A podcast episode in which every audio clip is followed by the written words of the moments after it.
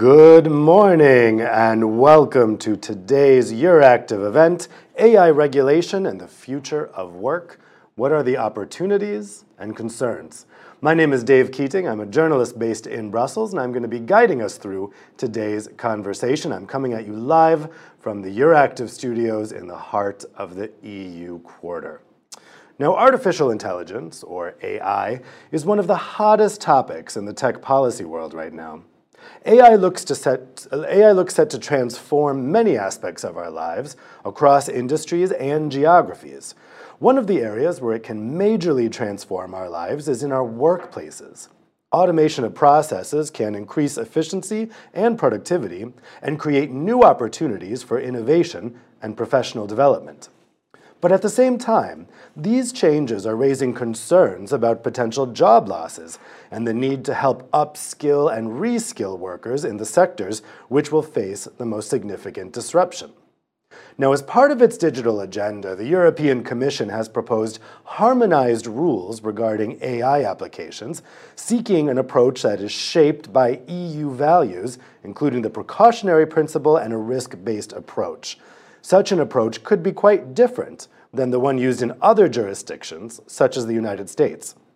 Governance and enforcement remain some of the most contentious aspects of this idea. The legislation, combined with investments into AI and skills through mechanisms such as the Digital Europe program and the Recovery and Resilience Facility, could prove to be a game changer for Europe.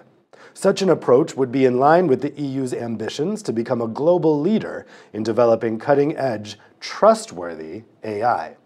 But the Act will need to balance considerations of the benefits of AI to European workers and the economy with concerns on the potential widening skills gap and social inequalities. So today we'll be talking about how the EU can regulate AI in a way that's consistent with its core values, and how AI is going to change our office lives. You guys at home will be able to ask your questions to the panelists using the chat feature on Vimeo. Go ahead and type your questions in there. You can start typing those questions in now if you already know what you'd like to ask, and I'll be reading those out to the panelists at the end of the panel. You can also join the discussion on Twitter by using the hashtag EA Debates. So let me introduce the panelists we have with us here this morning to discuss this issue. We have with us Isidro Laso Ballesteros, Ballesteros, a cabinet expert for EU Innovation Commissioner Mariya Gabriel. We have Laura Nurski, research fellow at the think tank Bruegel. Benjamin Mueller, senior policy analyst at the Center for Data Innovation. Jens Henrik Jeppesen, Director for Public Policy for EMEA at the human capital management company Workday. And joining us shortly will be Italian center-left MEP Brando Benifei, member of the Spe Special Committee on Artificial Intelligence in the European Parliament. Thank you everybody for joining us this morning. Isidro, let's start with you. I've outlined some of what the Commission is planning in this area. How will the EU AI Act balance these potential benefits of AI for the way we work with concerns about potential job losses and a widening skills gap? Thank you. Thank you very much, Dave, for the introduction. And thank you for the invitation to, to be here on behalf of, of Commissioner Gabriel. I, I'm happy to that we are discussing about this topic. It's, it's particularly relevant now that we have the new AI regulation from, from us, from the Commission, that was released, as you mentioned, on the on the 21st of April uh, this year, and that brings many novelties. And uh, one of the novelties is the regulation in somehow heavy regulation of the more risky AI applications and a more lighter regulation of other less risky uh, uses of the of the AI. Uh, it imposes requirements on the on the providers, and I would say that the main benefit of this uh, new regulation has been to provide certainty in the market. And I'm talking, we are talking here about the impact on, on jobs and job creation. And here we have two sides. The one side is the jobs created by the new AI systems. And as you said, this will, will require highly trained people that also goes in, in line with uh, higher uh, salaries and higher uh, wages. And at the same time, it has an impact on uh, uh, the existing uh, jobs. we should not deny that the AI will have some impact, a negative impact on on uh, existing AIs, and once is making a parallelism between the jobs, the impact on jobs that the robots are having in the in the in the in, in some sectors of the economy to uh, the impact that AI may have in other sectors, more uh, the, the offices type of, of work. And this, this necessarily doesn't necessarily means that the, the, the, there will be less people working, but will certainly mean that the type of job that will be done will be very different. I can tell you the, my own example when preparing speeches for the commissioner. Gabriel, I'm using some uh, tools uh, uh, that are, I know that they are powered by AI, and that is making my work much easier and it's also allowing me to dedicate part of my work, of my time to other more creative type of, of activities. This is my own case. I know others are working on an AI to help people to prepare uh, tenders for call for tenders of the governments. So that, that means that there may be many tasks that will be uh, impacted by, by that. So the, the two main benefits, as I said, will provide certainty for the providers of this AI. And the, the second benefit, important benefit, is the security that will provide, that is providing to the to the users, to the to the to the workers as well, to be secure that they are not going to be exposed to to malign type of AI systems. And very importantly here, we need to consider that the regulation is covering not only the data, but also the algorithms part. So it's very important that we consider both, both aspects because even if the the if, if the data if the algorithm has been prepared let's say in the us and is coming here using a european data the algorithm itself may have already some bias because the data in which the algorithm has been trained. So we need to consider the, the, the, the both, uh, both aspects. And finally, I would like to say that for us, this regulation on AI is, is a first in regulating one of the new deep tech uh, uh, technologies, innovations. It's not the traditional type of regulation or, or not the traditional type of of, uh, of, of, innovation that we regulate. And uh, this is, as I said, it's a phase and it's a, it's a kind of pilot for us for future regulations in other areas that might be coming in the, in the, in the years to come, like on synthetic biology and in other areas that are even more challenging than AI. Because on synthetic biology, one of the very first questions we have is, is this a human being or is not a human being who has been created or, or more than a human, a living being or a non-living being.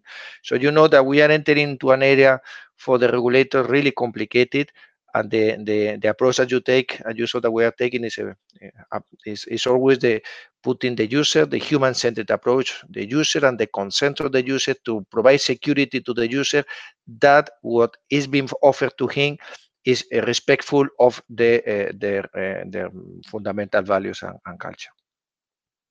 Yes, some really thorny issues there. I mean, determining whether an AI is a living being, very, very complicated and sounds like something out of science fiction, right? Movies we've been watching for so long, but now we're actually really confronting these issues.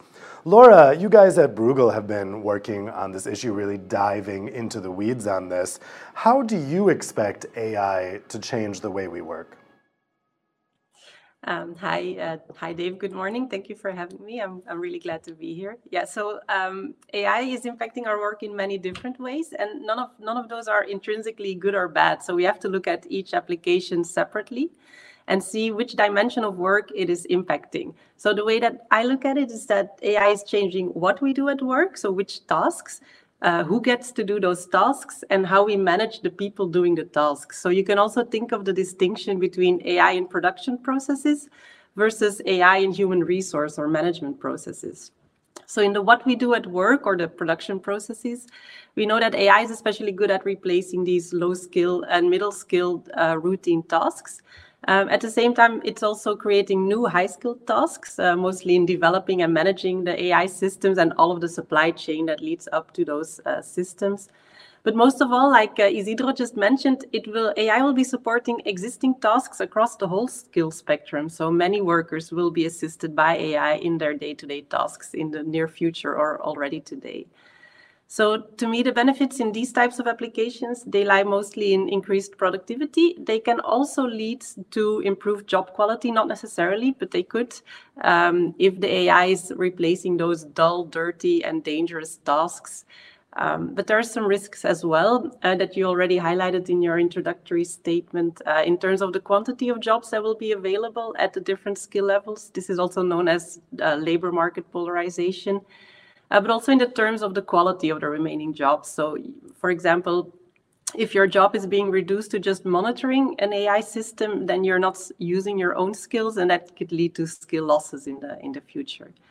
So, however, to me, the benefits in these applications they seem greater than the risks. At least if we can address this reskilling uh, challenge to to fill this increasing skill gap. And AI can also be a solution to the problems it creates here, since AI is also very good at um, um, organizing personalized training programs and personalized reskilling uh, initiatives.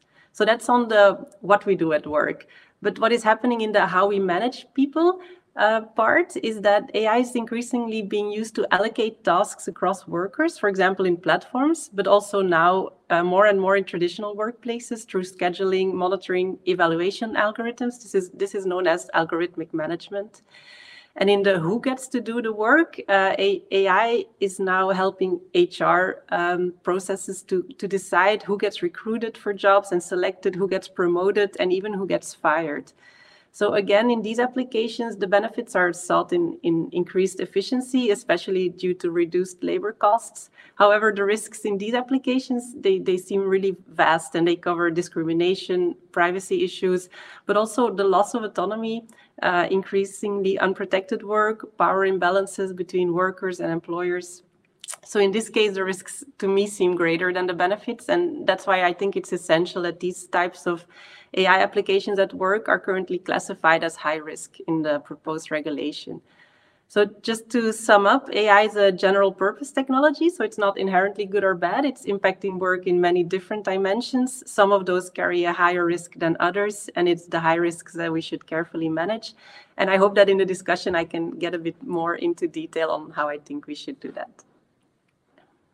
Thanks a lot, Laura. Benjamin, you've also been working on these issues, particularly when it comes to data. So, what kind of difference do you think data will make to the way we work? Yeah, thanks, Dave. And good morning, everyone. It's a great pleasure to be here. Uh, it's a really fascinating topic that we're discussing today, and uh, the, the, panel is certainly a stellar one. So I really look forward to the discussion. Uh, I think the question of how uh, data is affecting our work is very much a live one, insofar as you know the the experience of the pandemic uh, over the last um, over the last two years has demonstrated, you know, just how far-reaching the impact has been um, of, of, of of the internet uh, revolution, really, in how we work. Um, so I would um, I would break this down into into two main um, developments. On the on the one hand, you have the sort of back end uh, infrastructure side of, of of the data economy, the kinds of applications that we use, the connectivity that it enables, um, and that very much uh, you know is is redefining um, how, we're able to do our jobs. Uh, the most obvious example being uh, the rise of remote work. Uh, but also the level of uh, interaction and connection that we're able to um, just harness on, on a daily basis. Um, on the sort of front end or user facing or, or, or, managerial side of things, um, you know, we live in a in in, in a knowledge economy, um, and information is, is is is arguably the most valuable commodity, uh, and data is is is the means through which we can make sense um, of information. So the uh, rise in the availability of uh, data analytic tools and uh, prediction tools and so forth uh, gives rise to an increasingly data-rich environment within which to build and manage organizations. So uh, it will allow us to um, become much more savvy in how we manage resources, managing levels of stock, being able to predict in advance where demand for a certain uh, product might rise or fall, um, managing uh, the, the, the levels of supplies, uh, and I think it's a it's a it's a question of um, visualization, um, uh, tracking, sorting, and uh, reviewing the information at hand. Uh, and I think that we're really just at, at the beginning um, of a sustained period um, of much more uh, user-friendly and rich data experiences, which will affect the entire um, the entire spectrum really of work from the perspective of an employee all the way up to um, to, to, to, to senior executive levels. Um, and uh, and I think that uh, AI is is is is the sort of um, focal point really um, of how we be, be become um, much more intelligent uh, in how we use and understand the data uh, that defines whichever domain of work uh, we happen to be active in. So it's a really exciting space, uh, and we're seeing this being rolled out um, almost on a weekly basis. Um, for instance, in the UK, an example where Ocado, uh, the warehouse, uh, the warehouses of Ocado, which is an online supermarket delivery company, um, have, have have been able to to reduce their cost footprint by about ten percent a month simply by being um, uh, more able to predict what kinds of products are demanded in different areas of the country.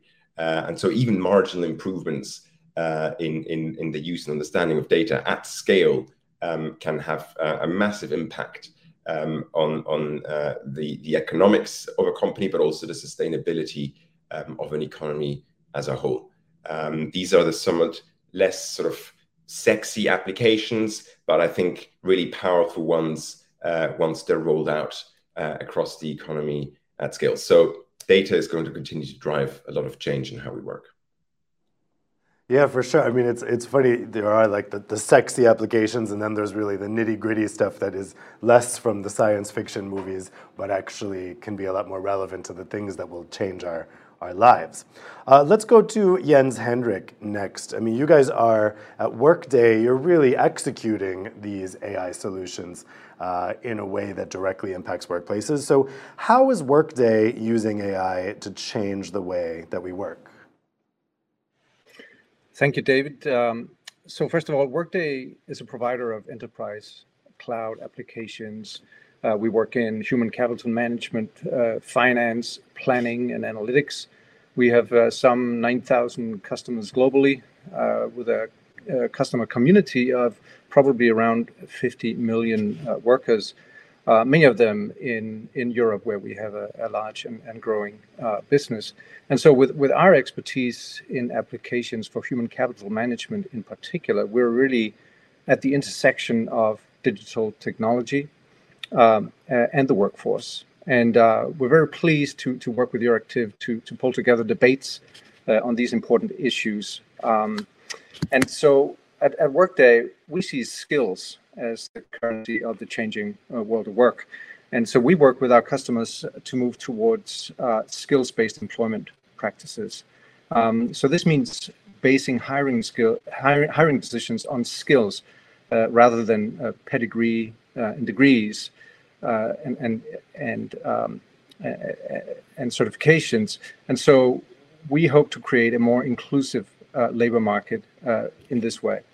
And so machine learning powered tools can play a role in uh, improving outcomes both for, for workers and for, for employers. So they can enhance skills development, uh, create internal mobility. They can enable better hiring decisions and enrich workers' careers with tailored upskilling, uh, improved uh, mobility, and connecting people with, with opportunities. A, a, concrete example of this type of technology is, is the Workday Skills Cloud. And so this is a machine learning enabled framework that's built into the core of our human resources software. It's a universal skills ontology that provides a way of understanding what makes up a skill and the relationship between different sets of skills. And it uses machine learning to read and systematize data in structured or unstructured formats, uh, CVs, job descriptions, learning content. Uh, and applications based on this technology can really help both employers and employees. It can enable employers to understand the skills that they have in the organization and to identify and forecast skills gaps. This ties back to what Benjamin was saying about how, how data can be managed made operational and visualized within the organization. Uh, they can create uh, internal project groups and talent marketplaces to bring together people from different parts of the organization uh, for projects and tasks. Um, Skills Cloud applications also enable employees to find short-term internal opportunities for career growth uh, that match their desired skill sets, and they can curate and offer content for employee learning and training programs, which are really adapted to uh, the employee's skills and, and, and career interests. So this is uh, this is uh, one example of how we use machine learning capabilities in our solutions to help customer companies and their employees. Uh, and you know, like you said, uh, we think there's going to be immense potential in AI applications across a broad set of, of industries and activities, and and we think the right legislation can really help increase trust in these uh, applications, and and so help societies reap the benefits and and the Commission's proposal for for regulation uh, on uh, on AI, the AI Act, we think it's a really good starting point for framing the right rules, and that's something that we'll no doubt uh, talk more about later this morning. Thank you.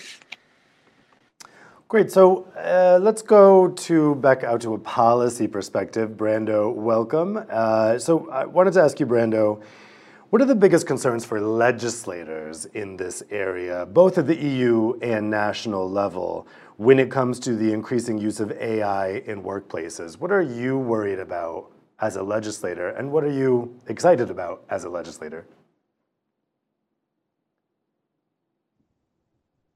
Yes, I think you can hear me now.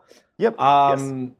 Yeah. Uh, well, thank you. Uh, this is a very uh, important question, I would say. We have a number of concerns about the current misuses and dangers of using AI in the workplace. The pandemic, with the expansion of teleworking, has accelerated the uptake by employers of applications for performance prediction and monitoring of workers through different AI techniques.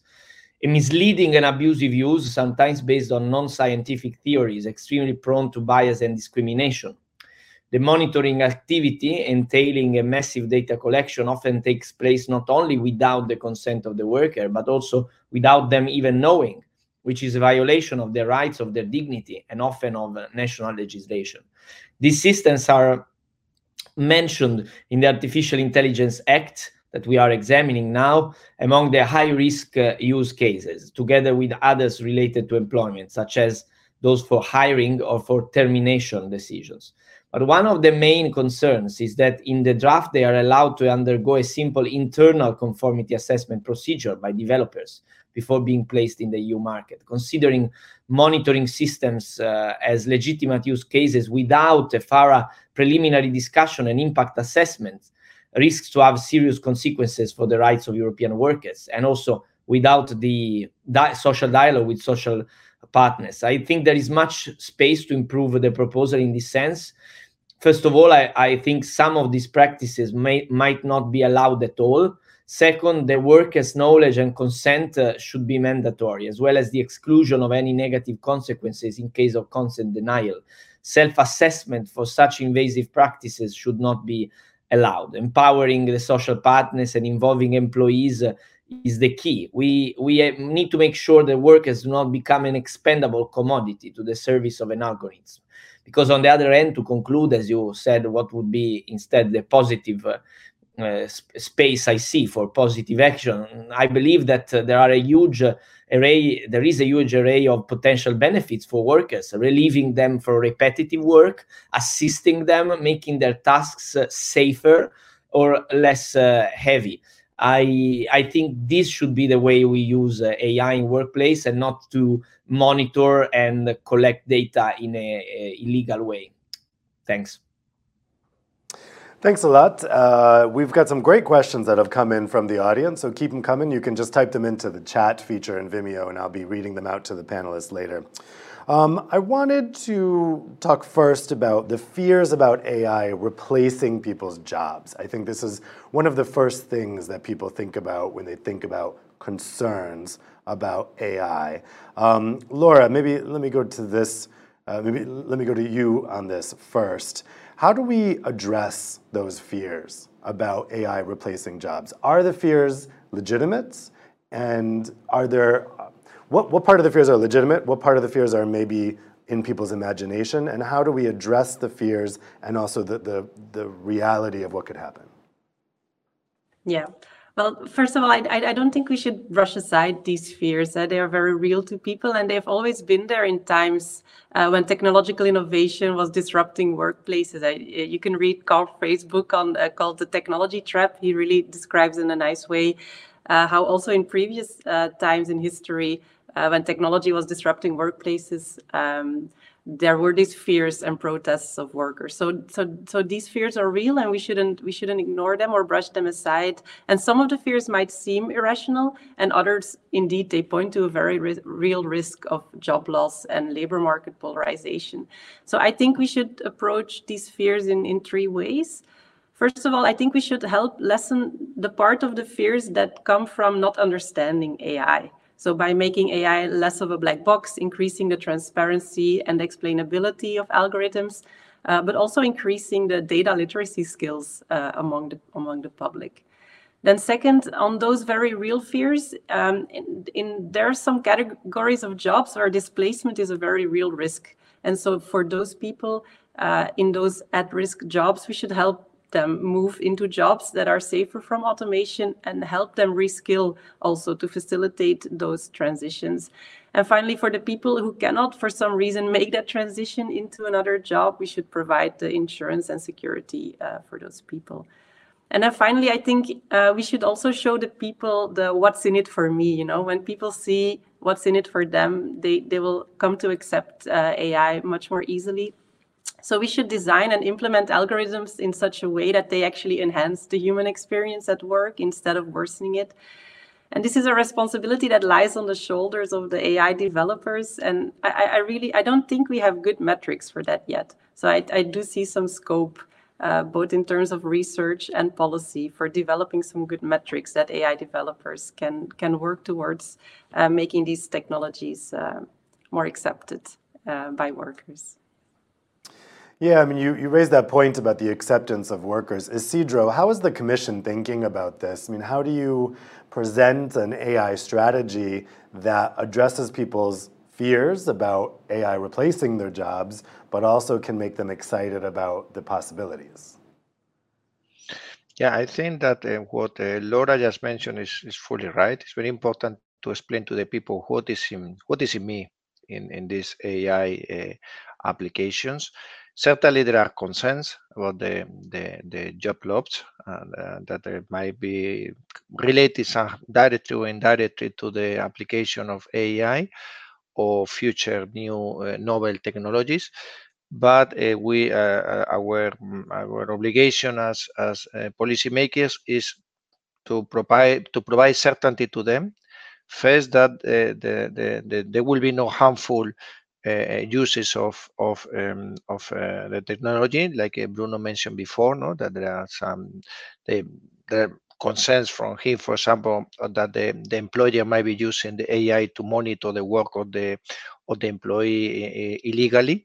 So these are the kind of things that we should. It's very important to provide certainty to the to the to the employees that this is not the case, and that there is a regulation that avoids that, and that the enforcement authorities, that is not the commission, of course, but the enforcement authorities are uh, in, uh, enforcing that regulation. So, and, and this is, uh, is, is, something new. It's as, um, from April this year. So we need to to to to work on on on on, on all the, the detail because as always the devil is in the details but this is very important to provide this certainty and to provide to the and then to as, as laura mentioned then to to explain to the people what is in in there for me. Then the the the market will say how this goes in terms of create uh, the, destroying some existing markets or uh, creating new markets. We will keep an eye to to ensure that the, this is happening. There are some jobs that become redundant the the the employees are skills uh, re-skills and up skills so all this new terminology that we are using is very much terminology that we were not using before because we didn't need but now we are needing with the introduction of all these hardware or software type of, of, of technologies. So uh, this uh, this is uh, uh we are ready for that in the in the new strategy for digital uh, uh, education. We have included it, these aspects, and if the job redundancies uh, happen, we will be ready and we are ready to help the employees to find uh, the, the, the nice jobs, the right jobs in the same company doing other tasks or in another uh, companies. As I said, in the short term or medium term, I don't expect uh, long, uh, lo big losses of jobs. I expect more an impact on the current job that you are doing and allowing you to do other uh, creative uh, tasks. I don't know if your case, but the studies we have is that the, the workloads are quite high, heavy nowadays and artificial intelligence can be very useful to, re to release us of some of those uh, heavy workloads and to focus on the more creative and more uh, added value uh, type of jobs. This is what I, I, I expect to have it. I don't expect to having a lot of uh, to lose a lot of jobs as such, but there will be certainly a transformation of jobs and AI should be um, perceived as something not intrusive and on the contrary, something that is helping and is uh, allowing me to do my job uh, easier and allowing me to have uh, time for other activities in the in the in the job. So Isidro doesn't expect a big loss of jobs as a result of AI. Um, Jens Henrik, how do you think we strike this balance between what AI is capable of and what it should do um, ethically, let's say? I mean, should efficiency be the only consideration when deciding whether AI should do a specific work task? Or are there other considerations that are at play? Well, I, I think, Dave, uh, efficiency is, is definitely one of a number of uh, considerations that determine how work is organized uh, both at the level of the individual company and uh, society uh, as a whole. Um, and, and of course, uh, technology uh, enables uh, enables us to do more with less. So it enables productivity gains, which is, of course, what is what is going to secure Europe's prosperity over the long term.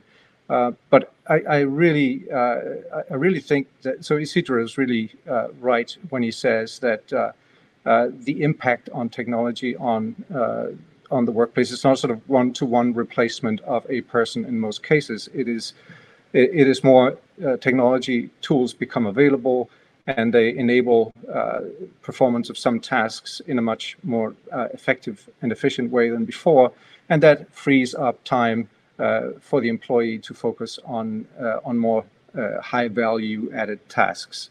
Um, now, I think it is undeniable that uh, some uh, roles that are uh, really uh, uh, uh, where the focus really is very repetitive, monotonous, and, and, sometimes in, in, the in the sort of manufacturing construction, um, perhaps quite physically demanding jobs those types of tasks uh, are, are being done increasingly uh, by uh, machinery uh, and often with, with AI uh, embedded. And I, and I think uh, that is to the benefit of both the employer and the employee in most cases and, and society as a whole. But I think as, as Laura was saying, it's, it's also important that society provides the right uh, framework in terms of, of social security, retraining, upskilling, reskilling programs, uh, and of course, distribution of wealth uh, as well. That, that is definitely part of the overall societal solution to these problems. Um, Benjamin, what do you think about this? I mean, what should be the main deciding factor here? Efficiency or other factors? Yeah, I think it's a really interesting question. Um, you know, obviously, the the concept of efficiency is is is really central to the sort of engines of uh, free market economy and how we generate, as uh, Jens put it, more with less. Um, and you know, in light of the uh, productivity trends in Europe over the last three decades, um, which have basically flatlined, um, it's really important to ask ourselves how can we how can we stimulate um, uh, more more progress in in that area and clearly uh, harnessing the opportunities provided by the data and AI revolution is going to be key to that. Um, and I think efficiency, you know, also applies or can be looked at in a different uh, through a different lens. Uh, you know, employer employee relations, workplace relations um, are not efficient uh, if if uh, if the balance there uh, is out of whack, um, and if employees feel they're getting a, a, raw deal, that that translates into uh, organizational problems. So it's not necessarily that efficiency has to come at the price um, of, uh, of of sort of uh, the the quality of of a job or a workplace. Um, I do think that it is important in the debate um, not to paint an exclusively dystopian picture of the future that awaits. And you know, I think in this panel, the the the it's been interesting to hear both sides because uh, there are very clearly um, uh, opportunities here to make work uh, more high quality for people. Um, you know, there's a, a, an example um, of uh, a computer vision model called uh, IntensEye that's used to detect um, threats to employee health and safety in, in ways that are not possible for human inspectors to see in real time. Uh, because it sort of collects and aggregates uh, workplace movements over a period of time and then uh, categorizes particular uh, situations into risk segments. And I think that's an example of, again, something that seems quite mundane. Um, it's not as interesting to talk about as this AI is going to dock your wages for, for misbehaving. Um, and the question really is how can we incentivize the rollout and deployment of these kinds of tools rather than ones um, that are currently uh, discussed as, as being the sort of scarier ones that will be used to um, to repress uh, to repress uh, workers. Um, and so, uh, as as as far as as far as I see the debate, it's obvious um, that any sort of uh, any technology that affects you know how we work is is socially sensitive, and it is quite right that we have a debate about all of that. Um, and I think that's that's really interesting and fertile ground.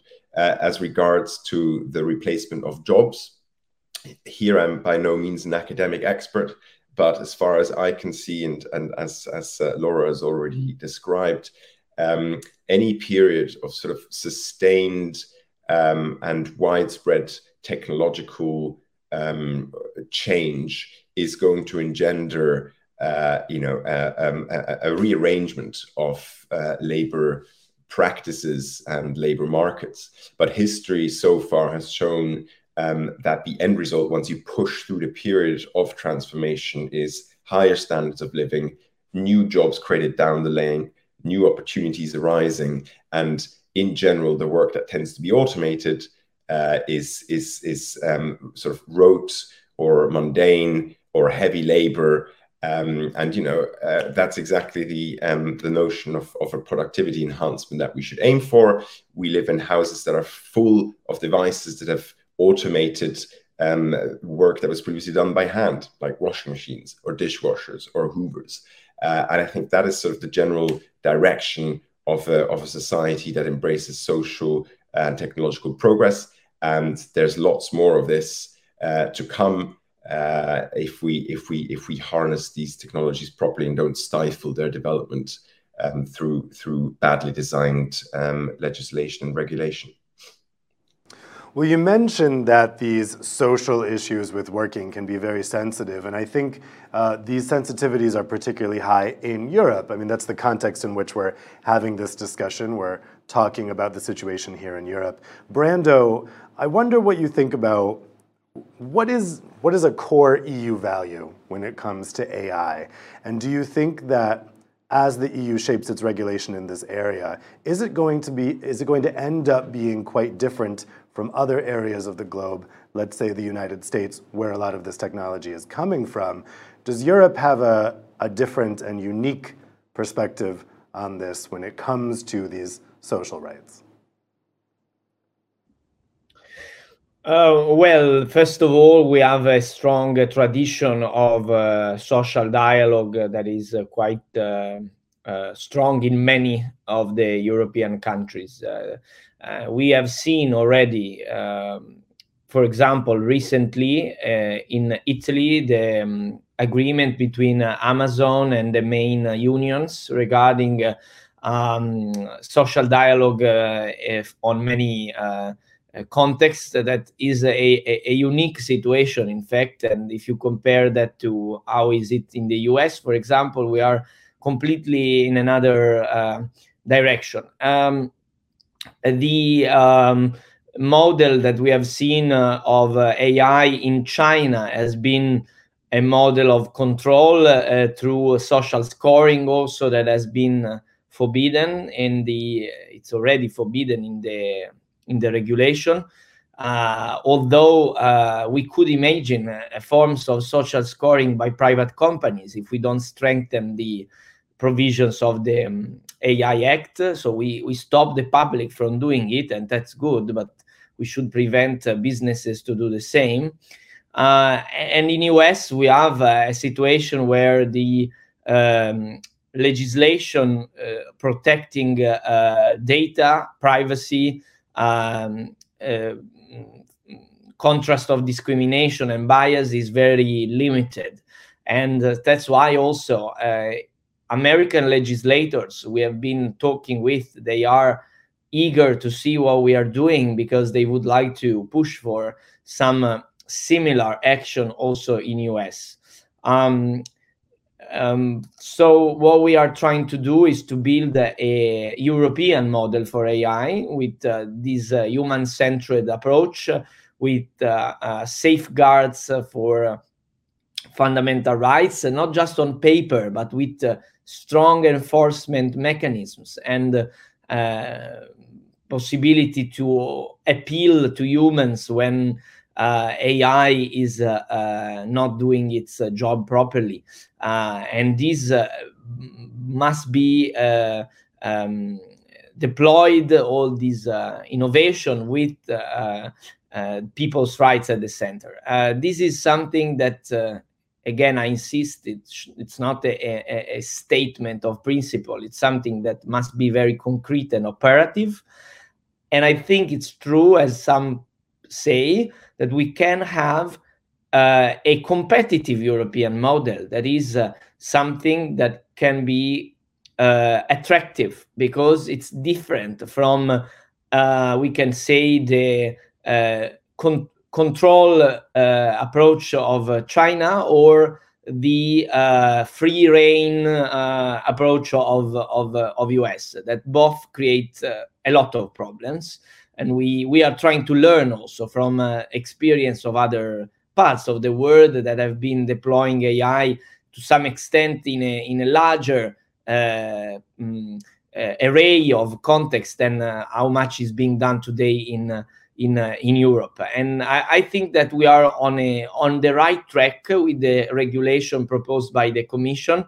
But as I said also earlier, we will need to strengthen it and make it more uh, functional on those aspects where it seems to me that it's still a bit uh, uh weak. And uh, I'm, I'm sure we will be able to do this by balancing uh, these concerns with the need to support innovation, to not stop experimentation. We have these provisions of the regulatory sandboxes also to support uh, small and uh, businesses and startups to be able to use AI with uh, uh, a reduced uh, uh, burden. I think this is very important, obviously, but it, we, we should push good innovation and not support innovation that goes against fundamental rights. Yeah, and that issue of social scoring was the subject of a very famous Black Mirror episode that uh, I think left a lot of people unable to sleep for a while after watching it.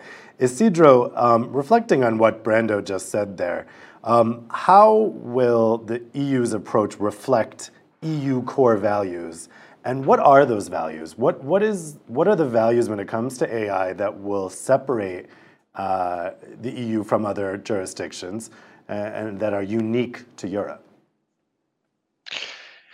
Thank you, thank you, Dave, for the for, for the question, and very good, uh, Brando, for opening up this uh, area on, on on on the on the enforcement. I would like to put the the the focus here on the enforcement. I think that we all agree that the regulation is is right, has the right components inside, and uh, has these safeguards to protect our our values and our uh, principles that are reflected in our in, in, in, our in our human rights chart in the in the in the EU and in all our treaties and all our our um, um, foundation documents but I would like to put the focus on that the regulation is useless if we are not able to enforce that. So here, uh, the enforcement, uh, strong enforcement mechanisms are very important to ensure that the people is at the center. So we need to, at the same time, we need to to to ensure that this uh, enforcement is not against the uh, economic performance or the or the the capacity to innovate here in Europe. The regulatory sandboxes is, a, is an excellent instrument that is in the, in the it has been introduced and it is being introduced and expanded in more and more different uh, uh, technological areas. But we need to to to ensure also that the, this is having a, a positive impact on the economic performance in Europe. We have to realize that we are not alone, that they, as, as Brando mentioned, we have the Chinese, we have the, and not only Chinese, uh, Indians, and all the Asian uh, uh, continent, and, and then we have the US. Everyone has a different uh, approach, all are uh, respected, but we have our own approach, and, and in this approach, we need to ensure that we are able to keep a balance of our values, uh, respect for privacy, respect for from diversity, and at the same time to keep a, a, a, competitive economy in Europe and not to stop innovation, not to stop the transformations that are needed to make our our economies and our businesses more and more uh, efficient to be able to compete with the other economies uh, across the world. So we need to keep that those those balance, and the key here will be the enforcement that is done in the right way, not to one extreme, not to other extreme, just to enforce what is in the in the in the regulation and to to keep always the the in, in, in mind the spirits of of the human-centered approach that we are taking putting the people at the center providing security on the one hand and at the same time ensuring that everything that they are receiving from ai is in respect of of our uh, regulations and our laws well, we've had a somewhat related question come in from the audience, so I'm going to put this to you guys. Um, Laura, maybe you could take this first. So Ray Schoenfeld asks, the embryonic EU-USA Trade and Technology Council, which held its inaugural meeting recently, has established a working group on AI. What realistic opportunities exist for regulatory harmonization between the USA and the EU? What do you think, Laura? Gosh, I, I, I'm not sure if I'm the right person to comment on this. Uh, what, um, how, how the regulation can be harmonized across uh, across the, the, the Atlantic. I, I, I, do think we come from very different uh, perspectives, uh, different different uh, cultures. Um, I do think it's very important, though, that, that we get to some harmonization because, uh, well, um, a lot of the technology that we use in Europe is being made in the US. Um, most of the venture capital goes to um, uh, venture capital in, in uh, AI startups goes to US firms and also Chinese firms. I think it's over 80% uh, of venture capital that goes to the US and China for AI startups. It's only like 4% for European AI startups. So, so, so maybe someone else can comment on the on uh, what what the scope is in harmonizing. But I but I do want to stress that it's really important that that we get there since we, we are using a lot of American technologies, um, and um, yeah, we should also promote our own uh, AI startups in Europe to make sure that, that we provide some balance to that. Um, Benjamin, maybe you could take this one because data is one of the, the real key differences, I think, between uh, the US and EU regulatory approach. And it's one of the things that needs to be solved at this Technology Council. Uh, what do you think the scope is for uh, regulatory harmonization? Well, there's a lot of scope, um, and it's really a question of uh, political willpower. Um, Margaret Vestager said something uh, interesting the other day, namely that the Transatlantic uh, Trade Technology Council has an AI working group which is uh, hoping to develop a tool to check if uh, an AI system violates rights. Um, and you know, to the extent that we can foster the creation of mutually interoperable standards for, say, uh, explainable or transparent systems. Um, that should obviously then facilitate uh, our ability um, to, to, to, to sell AI products into each other's markets. Um, and uh, I think that um, generally at the moment, uh, the, um, the importance of free and open data flows is, is underestimated uh, as a factor in, in economic growth. Um, and the the point that Laura just made is also well taken. You know, I have every sympathy for the uh, authors of the AI Act in Europe. Obviously, the intentions behind it um, are are entirely understandable and, and indeed laudable. Uh, where I'm uh, slightly concerned is whether we are kidding ourselves by pretending that regulation in and of itself is going to allow Europe um, to to succeed in this uh, global competition, uh, to be, at the forefront of AI development, or whether we are um, risking uh, a, a, future where AI development largely takes place outside of Europe and the value accrual takes place outside of Europe, and then companies come and sell into Europe once they can shoulder the regulatory burden of doing so. And I think, for instance, the uh, sandbox provision of the Act um, doesn't doesn't really count as a sandbox because there is no suspension of, of any rules that I can see inside the sandbox. It's it's quite Orwellian in that it says um, you can enter the sandbox and you'll get extra close supervision, but actually uh, everything else applies to you. So I think there's a lot more we can do to encourage the both the development of AI in Europe, but also the, the adoption um, and I have, you know, specific ideas around how to tailor some parts of the act that I think will, will be very costly for the European economy. But I, I highly welcome uh, the notion that uh, regulatory harmonization and, and, and interoperability between the US and, and the Europe is at the forefront uh, of policymakers' agenda. And I think a lot should also, uh, um, a lot of work needs to take place on, on in working against the trend of data localization which is really another form of, of digital protectionism um, that I, I, I, I, really think we should um, we should uh, try and resist um, from from my perspective. Jens Henrik, uh, what do you think? Um, what do you think, Jens, is, is the scope for cooperation between the U.S. and the EU? Thanks, Dave. Uh, yeah, so Workday is one of the few companies that have that that, that have uh, advocated for uh, sort of proactively for um, regulation on AI, not only in Europe but also in the US. We published a white paper in January of this year uh, with events uh, both in in Washington and Brussels, uh, where we made the case uh, for the necessity of regulation of targeted and proportionate regulation in this area. Um, now, uh, in terms of of, uh, of, regulatory initiatives, so I think I don't think there's any line of sight to uh, uh legislation like the EU AI Act uh, coming on stream in in, in the U.S.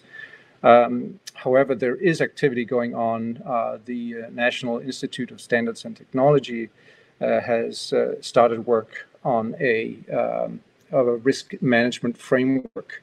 Uh, and um, and I think in general, when you look at the substance, uh, so for example, on the, su- the substance of the requirements that are uh, expressed in, in the EU's uh, AI Act are not dissimilar to the um, so, so these non-regulatory uh, uh, work streams that are coming online in, in the US. and if you look at how developers uh, experts in AI and machine learning, many of whom are, of course, in the US, as you know, uh, when you look at what has been their priority over the over the past number of years, those are the same concerns. How do we make sure that AI applications are fair, transparent, and accurate and, and safe to use, and that they do not result in uh, in discrimination and bias that is unethical and, and, unfair or illegal. Those are absolutely those concerns. And so we were quite pleased, uh, I think, with the readout from the Trade and Technology Council. Uh, we think that there's uh, uh, AI uh, was was given quite a, a, a, a quite a, a, a strong uh, kind of position in, in, in the whole TTC uh, uh, framework. Um, and as, as Benjamin said, um, technical standards, that's where a lot of this, where the, the rubber will meet the road in the sense of, um, of uh, again, the requirements in the EU's AI Act. You know, it is foreseen that technical standards will be the, the answer to many of these, or the compliance model uh, for many of these uh, requirements. And uh, and absolutely, we should uh, we should try to make sure that those standards are interoperable and that they're uh, workable uh, globally. and so, in that sense, the the, the policy work that, that is now going on with the AI Act will have quite significant influence also on the US side and, and elsewhere. Thanks, Dave. Brando, I know you must be watching the TTC closely. What do you think is the scope of cooperation there, and what are you worried about uh, if the TTC kind of doesn't go Europe's way? Well, uh, I would say it's uh, it's not uh, so uh, easy to say now what will be the final outcome. I, I want to to to to be honest. I I, I think we, it's a first. Um, a, a step uh, in the right direction. It's uh, important that we build this uh, cooperation. Mm, I would uh, not uh, be too optimistic or pessimistic at the moment. Uh, it's clear that until now, um, I, I, mentioned one, one, one, one context where we see the difficulties in these years that has been the transatlantic data flows, where um, we have seen the failing of uh, different uh, uh, schemes and different systems, and we uh, see growing concerns on the difference uh, of our um, approaches, and they are still not solved. And I think that it will be crucial, especially that we work on. Um, on this issue of data, uh, where I, I, think we should try to reach uh, the closest uh, cooperation, respecting uh, uh, the differences that we have, and and by not um, degrading from the European side the level of protection that we have built, and that will be crucial for AI to work um, in a way that uh, will not be detrimental to uh, uh, citizens' fundamental rights. there are too many risks that, especially, um, will be um, uh, clearer when the level of penetration of AI will grow, and I'm sure it will grow exponentially, uh, like we did with the usage of internet when we moved to a mobile uh, usage with uh, the smartphones, etc. It's been a, a, change with social media starting to be there and with uh, internet in mobility. I'm sure that the AI will have its boom moment when um, usages that we don't uh, for consumers that we don't think of at the moment will be there and uh, we will be strongly entrenched with the US and I think it's it will be crucial that we have uh, reached um, uh, a, a, stronger set of agreements. So I, I, look forward to the continuing work. I mean, we just had this uh, meeting in US, but I think we will need uh, to uh, see how things can can can go on on all on all aspects. Isidro, as uh, Brando just mentioned, we're in early days for the TTC, but what do you hope can be achieved there, and what do you think can be realistically achieved? Should we kind of um, be be realistic in our expectations? Yeah. Yeah, the, the TTC is at the early stage, as you mentioned, and Commissioner Gabriel is going to participate in the coming days in a meeting also organized with the European Parliament on, on, on this topic. And, and uh, here, the only thing we can say is the good um, intentions from both sides. And as uh, Jack Sullivan, the Secretary of State of National Security in the White House, or the national advisors of the White House uh, welcome on the on the 21st of April the, the our regulation, and she, he stated that to work together to foster a trustworthy AI. Of course, the words needs to be translated into concrete actions, but to have this working group on the TTC on this topic of AI is a good indication. I would like here to to to to talk a little bit about what Laura mentioned on the on the where the AI is generated. So where the will uh, the the we will be the providers of the AI and the importance of that. Laura very rightly mentioned there's very small amount of, of funding going to AI startups. So of course we can just become consumers of what others produce in the States or in China and regulate them while we are strong in, in consuming power, then we will be able to regulate them. The moment our economy shrink, and we don't have the power, we will not be able to regulate them either. So it's very important that we put the focus on that. And this is one of the uh, main uh, differentiating uh, initiatives of the Commission, Commissioner Gabriel, that is, is not only about regulating, the Commissioner Gabriel wants to focus a lot on creating unicorns and big tech companies in Europe. And of course, that includes AI. But I would like also to point here the importance of the new AI platforms that are emerging. So we, when we think in terms of platforms, we think in terms of digital platforms like Amazon for shopping or Google or Facebook, etc. No, but there is a new emerging type of of, of uh, platforms that, that have a hardware component, the so-called deep tech type of, uh, of platforms. And here we have examples coming from the US, but also from Europe, where we are not bad position at all. So of course we have uh, NVIDIA, that is a, a, a uh, plus a high performance computer platform that is used for more than uh, 2.5 million developers in the world and, and is used by by BMW, for example, to work on the automotive cars, etc. And this is coming from the US, from uh, Silicon Valley, from Santa Clara. But we have also here in Europe, for example, the UiPath the platform that is combining robotics with AI. So what I want to say here is that we are going to see more and more platforms in which who have a strong hardware component and with AI embedded there. That's the future. The future is not, uh, I mean, of course, they have a future, social media, Amazon, and that's fine. They have made our life easier. We can do shopping easier. We can pay, make our payments online. We can, I can talk with my mother in Spain. That's all great. I signed up for that. But now we are entering into a new wave of innovation that is going to transform everything from energy to transportation to agriculture to food that has 90% of the cases a hardware component with AI embedded there. And that's where we had to put the focus. And that's where we had to ensure that Europe is the leader.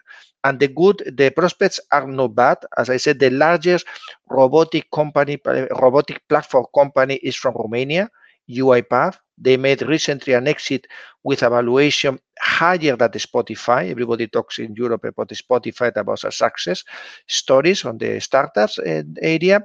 Who has been talking in Brussels, for example, about UiPath uh, success stories? I know EURACTIV has written about that, so it's not it's not you, but uh, I, I, the point I want to say is that it's good to. I mean that we should not have a gloomy attitude here we should uh, think that uh, realize looking at the fact that we have a very bright future.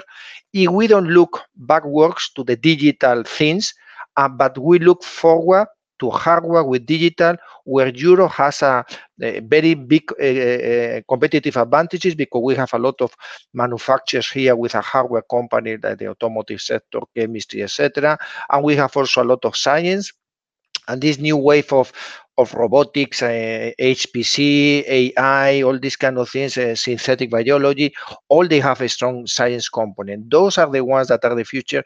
Those will be the future platforms if we will be moving with our cars or with flying taxis, if we will be using energy, new energy uh, sources from hydrogen, from deep geothermal energy.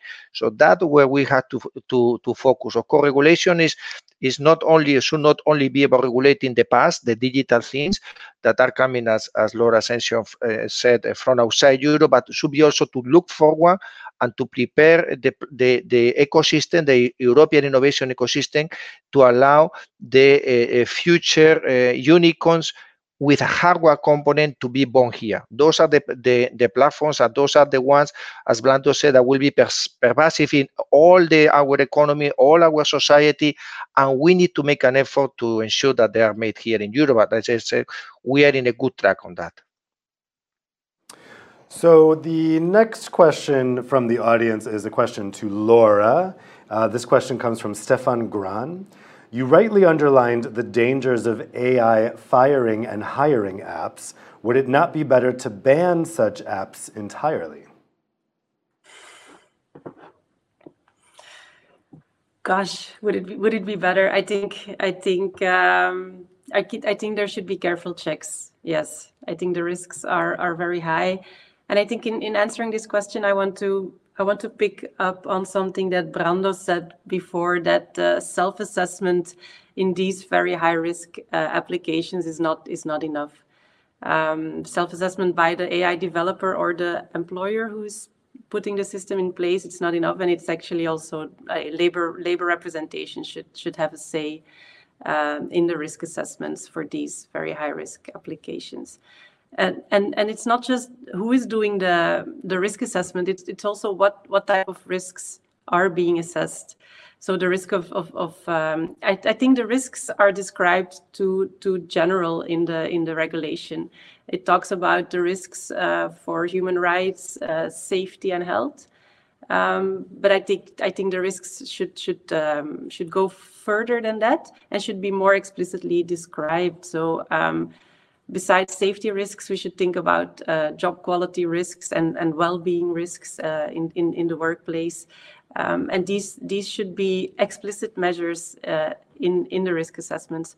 I I, I want to be careful to say if we should out outright ban ban those. I, I do think they entail very high risks, um, and there should be a, a human in the loop, and there should be human oversight and we should make sure that that labor representation has has part of that oversight and that we are more demanding on all the types of risks that that, that we want to look at Great. So we have another question from the audience. This question is for Jens Henrik. Uh, this question comes from Thomas Jorgensen. What data do you use to teach the machines how to read and assess degrees, certificates, non-formal and informal learning, etc.?